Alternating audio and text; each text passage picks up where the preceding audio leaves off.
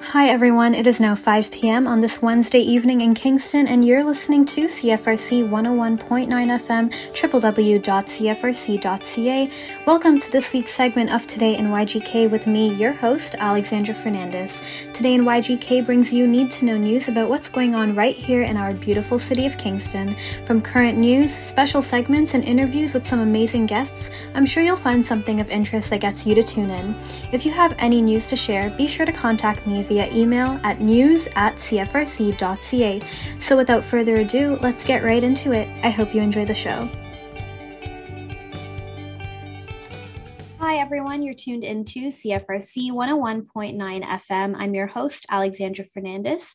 Today, in our virtual studio, I have with me Dr. Dean Burry, a music professor at Queen's University, as well as the artistic director of the Watershed Festival, which is a festival that celebrates and explores all things musical theater right here in Kingston. This is the second year that the festival is running, and I am excited to have Dean on our show today um, to talk with us about the festival, especially being one of his previous students. So it's really nice to speak with you again, Dean. How are you doing today?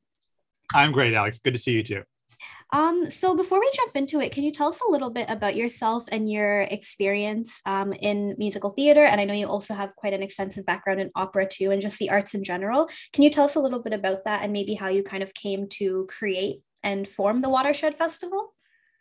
Yeah, sure. So I'm Dean Burry. I'm, uh, uh, I guess, a career composer and playwright, but uh, for the last four years, I've also been a professor of music and drama at the Dan School of Drama and Music at Queen's University, uh, originally from Newfoundland, uh, but lived in Toronto for about 23 years. And we've been here in Kingston now for the last four years and just really couldn't love it more. Um, I guess to kind of go way back as far as how I got into opera, people kind of sometimes ask how somebody from Gander, Newfoundland got into opera. Um, I loved music. I loved drama. When I hit high school, the question was, do I become an actor and go to theater school, or do be, I do I become a musician and go to music school? So I ended up going to music school, but found pretty quickly that there was a way for me to be in both worlds, and and that was as a composer working. Now I thought, you know, 20 years ago, I thought I was going to be a, a, a Broadway composer, you know, and yeah. I came to Toronto uh, eventually to do my master's and fell in at the Canadian Opera Company, working in the box office, funnily enough, um, but got exposed more to the world of opera and realized that this was a big passion of mine as well. So um, was really able to fall into both of those worlds. Out on the East Coast, I did a lot more musical theater, uh, you know, with the with the AL at the end, musical theater, um, and then uh, in Toronto, I you know got into doing a lot more in the opera world, mm-hmm. um, but never, you know, it was always about for me the theater. There's a lot of composers in these world, a lot of opera composers who come from the symphony world or come from writing chamber music or something like that, and for me uh, I had done just as much acting, you know, after I had finished my master's as I did composing, and so I really came from the the theater side of things. And I also kind of realized through that whole career that you don't have to love one or another. You know, opera uh, and musical theater have have two um, you know different they, they may be different styles they offer different things but the, the reality is is that they're awfully close you know and that's something that i came at to kind of being in that world you know, traditionally the opera people stand on this side of the dance floor and the musical theater people stand on that side of the dance floor right. and never really kind of come together. But as someone who worked in both fields, I thought it's it's kind of the same thing. Can we not, you know, can we not come together and not be so against each other? So um, it was a perfect storm, I would say, then when I came to uh, Queens four years ago. Obviously, the music and drama schools had combined to become the Dan School of drama yeah. and music. Um, and also Aubrey Dan, who was the, the generous philanthropist who gave the money to the school, um, is a musical theater guy in Toronto. He's a producer, right? So there was a real desire at the school to to dig deep into what music theater was. And I have to say, right at the bat, the director of the school, um, Craig Walker, always made a, a, big point of making that distinction. We we talk about music theater, not specifically musical theater, which is the Broadway side of things, mm-hmm. or opera, but but but basically musical theater and opera and everything in between and more importantly everything beyond as well. Because bottom line is if you're telling a story using dance and drama and music all the art forms then that's what music theater is. That's what opera is. That's what's what musical theater is as well. So there's a there's a real universality to it. Mm-hmm. and um and that allows us to really explore um, a lot of areas as well too. So when I started four years ago, one of my tasks was to get this idea of a music theater festival going, and that's really what became the Watershed Festival.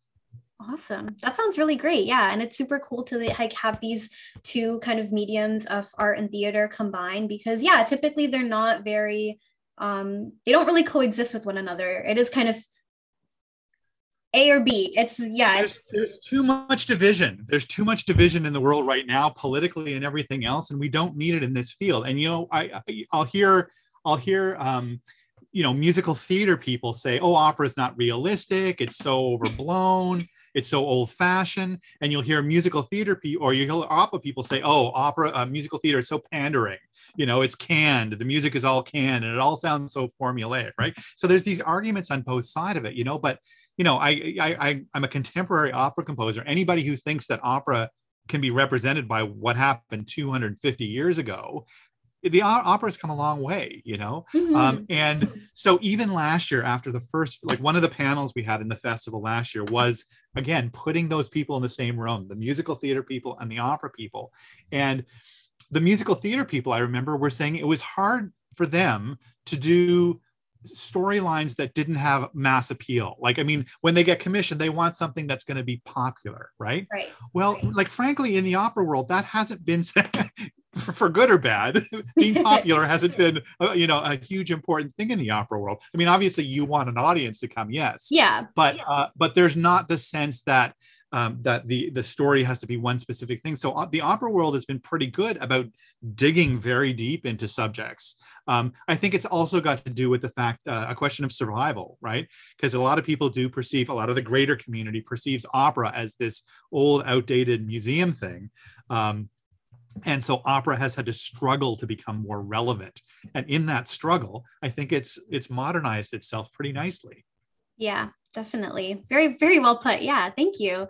Um, so this is the second run of the Watershed Festival, as you mentioned, and it was a fully virtual festival last year due to COVID. But this year it is, in fact, hybrid, which is great um, to have, uh, you know, virtual aspects so people who are not in Kingston can still attend, but also have that in person um, aspect to it as well. Can you tell us more about maybe some of the events or panels and maybe what people can expect as it will be slightly different from last year's festival? yeah what a wild time to try to create anything right to try to yeah oh my gosh yeah try to create a festival and you know like we we could have put it off for another year i guess but we really we wanted to get going and like we were all getting as much as we were getting so tired of zoom we were all also getting really used to it and used to using it as a tool right? Mm-hmm. so um and any, in anything like this you need to be able to see the silver linings as well right? Yeah. and so although although it was frustrating because we were all here and you know i'm sitting here in my basement running a music theater festival in a sense um, there was someone in their basement in italy watching the festival that's right? amazing yeah so so i mean zoom you know or you know this uh, the online kind of presentation allows you to, to hit people all over the world and we don't want to give that up right because all of a sudden if you go completely in person that alienates an awful lot of people that could be meaningfully participating in your festival. So the big question i think this year was well you know how do we how do we make it still online but still encourage people to come you know? And you know listen we're you know we're at queens we're still in a, ma- a mask mandate. We're not out of covid yet. It's getting much better but we're still in a world where people are do i want to travel? you know that kind of thing as well. So you know yeah. we're um so I would say that we're we're pretty happy with the kind of registration that we're getting, but it's also a question of like, are people going to come? You know, will will people come out for it, right? Mm-hmm. Um, so in, in any event, early on, we we decided if, if we were going to do, we're never we're never going to give up the online thing. It's always going to be hybrid from here on out because Amazing. why not?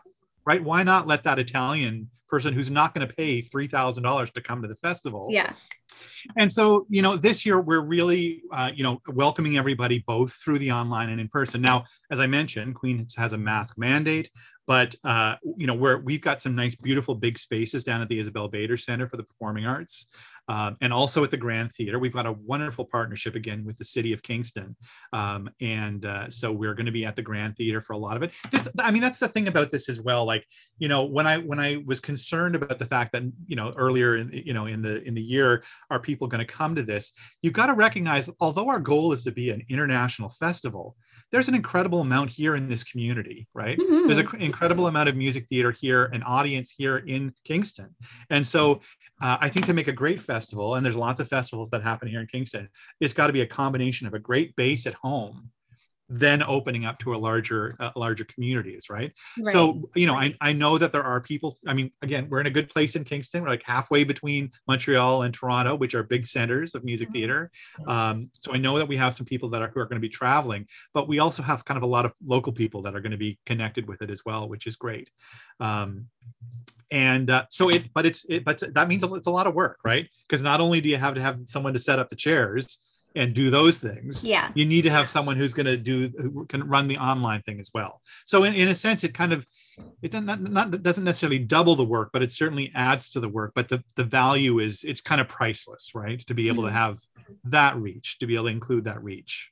Definitely. Yeah that's so exciting though that you know you get to um, have it hybrid this year and i really appreciate and admire the fact that you're going to keep it being a hybrid festival even once COVID's done because yeah, just having that accessibility for people anywhere in the world to access it um, is great and it can teach them so much because there is so much to learn from this festival. Like I was looking at some of the workshops and panels, like one of the panels about um, indigenous settler collaborations in music theater, um, something you know such um, an important conversation to have and to talk about and stuff like that.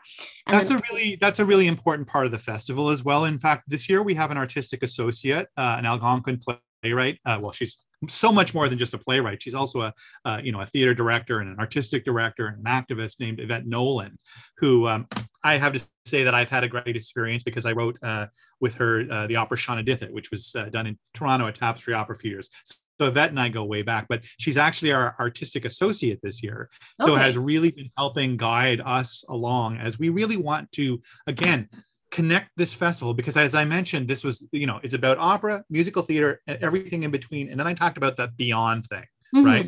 Because the beyond, it, the, the beyond thing is the thing which makes um, a celebration of music theater so much broader than than just those two categories, right? Yeah. I mean, the world over has music theater opera in Beijing has been there for like thousands of years in a sense, right? And of course, storytelling using all of the arts is a big part of indigenous culture as well, right? Mm-hmm. So um, we're we're really kind of drilling down on this festival. It's watershed, you know. It's it's about connecting to organic things, um, and so I think one of the things I'm most excited about is that on May 24th, the Tuesday, at four o'clock, we're having something called Landing at Watershed.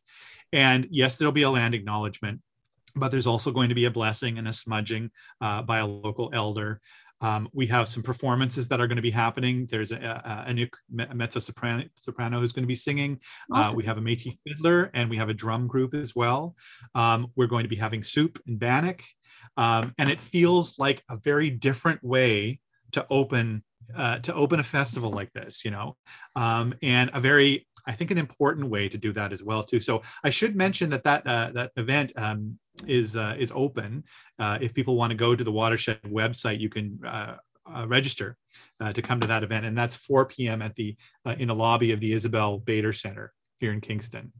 Awesome! That sounds really great, and such a great way to bring people into um, a culture and different experiences that they've probably never um, been able to um, participate in and be a part of. So yeah, that's awesome. Thank you. Well, and, and it really, and you know, again, I'm, it's my hope as this festival moves on to kind of get to the point where we can actually do more collaborative projects and and do the work as well. Because you know, as um, uh, you know, Yvette again has uh, who's been such an education for me as well. Uh, obviously, when we're talking about truth and reconciliation and, and, the work that needs to be done, there's a lot of hard things to talk about. Mm-hmm. But when you're mm-hmm. talking about Indigenous arts, um, sometimes it's good just to talk about the art and make it about the incredible art that's yeah. being created. You know, uh, and so um, it really is my hope as the Watershed Festival moves forward to kind of create more collaborative projects that we can do with the local indigenous community um, and and I'm, I'm hoping that landing on uh, on may 24th is going to be like the, the real start of that conversation yeah, no, that sounds like an awesome event. Uh, so hopefully people will check it out. Like you said, it's happening at the Isabel Bader Center in the lobby Tuesday, May 24th at 4 p.m. Um, yeah. And uh, can you speak more to the role of arts in the community and um, why it's important for um, not only youth, but also just community members in general, citizens, residents, to have these festivals and to have local support in their um, artistic endeavors and to be able to support um, local art as well? Yeah, I mean, I mean, I guess I mentioned it a little bit yeah. earlier. Well, too this this year, you know, trying to because um, again, like when you have um, I've I've um, I've had the good fortune, like in my career, I've worked a lot with the Canadian Opera Company. I've got uh, I'm on the board of Opera America, so I've, I've been able to travel and been able to connect with, you know, people in the big opera companies, you know, all over the world, and that's absolutely wonderful. But I also for 17 years ran the after school opera program for the Canadian Opera Company in Toronto, which was basically writing operas with six to 12 year olds. Um, I think we, we wrote about 50 wow. over the and it's you know it's a it's a job that I started right out of the box office after I, I finished working at that box office. Mm-hmm. Um, and then I you know as my career you know and I and I started getting more work and, and that kind of thing. I held on to that to that that job because I realized like again the power again talking about the power of music theater and it being every single art form in a sense. It was great working with young people because. Um, you know everybody comes at the arts from in a different way somebody might be really good at drawing somebody might be very comfortable acting and someone might love singing. Somebody might love playing an instrument or something like that or maybe someone just loves to dance. Maybe not so comfortable singing. I'm not really that comfortable singing but maybe they love to dance you know? Mm-hmm. but real music theater it has an in for everybody it really know? does. Yeah. And i and i remember like working with those young kids that were really nervous about like being on stage or or um, you know or uh, you know singing or something like that but ask them to draw a set or to draw, you know, a costume or something like that. And suddenly that was something there for them to shine, right? So I think what the music theater feel does, and I always talk more, I usually talk a lot about opera. Like we talk about the baggage, right? The baggage that opera, you know, and people think of opera, they think of the large Viking woman breaking glass, all singing in a language you can't understand. Yeah. Uh, you know, all the stereotypes that are associated with it that would stop the uh, the average person who's never been to an opera from going to see an opera mm-hmm. right um, and so eh, but i think it's it's all around as well too. It's showing that that the arts and music theater specifically can, eh, it's a way to reflect people's lives. And you, you can i mean that's what the arts are right? It's yeah. a reflection of, of our life and we see ourselves. And you know um and uh, you know i think maybe again maybe now more than ever we need to kind of reflect on what our lives are and what we're doing in a sense right um, I should uh, point out one other uh, initiative that we have happening with Watershed that I'm really excited about is yeah. that uh, back in 2001, uh, I, I, I wrote an opera for the Canadian Opera Company called The Brothers Grimm based on the Brothers Grimm fairy tales, obviously, yeah. but it's actually about Jakob and Wilhelm Grimm, the two brothers collecting the stories. Um, and that opera has, you know, traveled quite a bit. It's, you know, it's there's been some international productions and some translations. Well, Calgary Opera has just created a video, a film of the Brothers Grimm because Amazing. of the pandemic that they streamed through um, or the in the process of streaming through the, all the schools in alberta well um, i have a great relationship with calgary opera because they've done this piece a few times and we've gotten permission to be able to show it to schools in the kingston area as well awesome. so um, so if there's any, so this is K to six. It's a 45 minute opera in English. So if there's any school teachers or any parents of school kids going, you just go to the Grand website, the Grand Theater website, and uh, Google Brothers Grimm, uh, and you will uh, you'll get up to the sign up page, and you can get a free link to watch the Brothers Grimm opera in your schools over the next two weeks. That's awesome. That's super cool. Congratulations. It's really interesting that that uh, yeah it's it's fun and here's what's really fun as well too because i um, uh, again i'm really getting to know the people of the city. They're just wonderful people. And yeah. my gosh kingston is an art city. It blows me away yeah when I think about how keen this city is on supporting the arts. It's mm-hmm. absolutely wonderful. Um, but uh, but they were uh, they were putting together the promotional material and it said something about I, don't know what it said about Dean Burry, but I, it, I, I said you should write Kingston composer Dean Burry because and it's the first time that, that I think I've ever seen that written down, right? Because it's always been like Newfoundland composer or Toronto-based Kingston, uh, Toronto-based composer. Yeah. But uh, the, the, ad for this one is the first time it's ever been written as Kingston composer Dean Bury, and I kind of like that. Yeah, that's a good ring to it for sure. um, in terms of Watershed, it's coming up pretty soon, um, May 24th to the 28th, as we said. How can people register for the events that are taking place at the festival? If you go to the website, uh, so www.watershedmusictheater.com, um, it's got all the registration information on there. There are a couple of different streams. Um, we have the create stream is the shows and the shows in the evening. And I should mention, we're actually not streaming the shows. We're doing those old school um, at the Grand Theater. Um, so the, the, so those performances are um, you can you can get tickets for those through the Grand Theater as well. Um, during the day, we have our symposiums that are happening at the Isabel Bader Center for the Performing Arts, and on the website you can register for those as well. Uh, and as I mentioned, the landings event is uh, is a, a, slightly separate event, but there's a link for that on the website. So the website will get you to everything that you might be interested in for sure. Awesome. Be sure to check that out, everyone. Watershedmusictheater.com. Um, is there anything else that you'd like to add before we end off? Um, I would say again, like just that, uh, you know, that, that, you've mentioned community a number of times, and I think that that's uh, a really important. We we had some connections with the Juvenis Festival as well. We've got um, we've got uh, so many wonderful festivals here in Kingston. The FOLDA, really the Festival of Live Digital Arts. Mm-hmm. Um, I'm sure you'll be talking to a lot of them, the Kick and Push Festival as well. Yeah. I should mention one really fun thing that we have as well is that Fine Balance Brewing is uh, is creating a beer called Festivale. So it's a it's a it's a beer which is specifically being created for the summer theater festivals in That's Kingston. Awesome.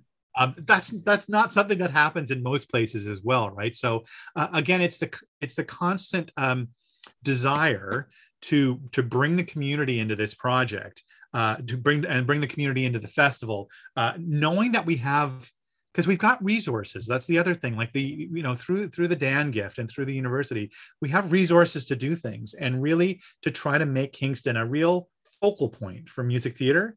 Uh, and that means bringing people from across the world here and it means bringing up people that are here in the community as well. Yeah Definitely. And Kingston is such a good place for that. The support and all the resources here for anyone in the art scene, no matter what medium you're focusing on, whether it's visual, dance, drama, music, anything really, there is such a support system here and people love it. They love seeing all these events and having all these festivals and stuff. And that's what makes Kingston so vibrant. So, you know, it's great that we now have another new right relatively new festival uh into in Kingston and hopefully you were saying that the plan is to have it be an international festival absolutely well again already we have a number of people that are coming right. you know presenting from Czech Republic and UK and all that kind of thing as well so it's uh, we're we're on the road yeah, definitely. Well, thank you so much, Dean, for speaking with me about the Watershed Festival taking place this month. It's been great to chat with you and catch up, and uh, best of luck also with the festival. Always a pleasure, Alex. Thanks so much. Thank you for listening to Today in YGK, produced with the generous support of the Faculty of Engineering and Applied Sciences at CFRC 101.9 FM at Queen's University in Kingston, Ontario, on the traditional lands of the Anishinaabe and Haudenosaunee peoples.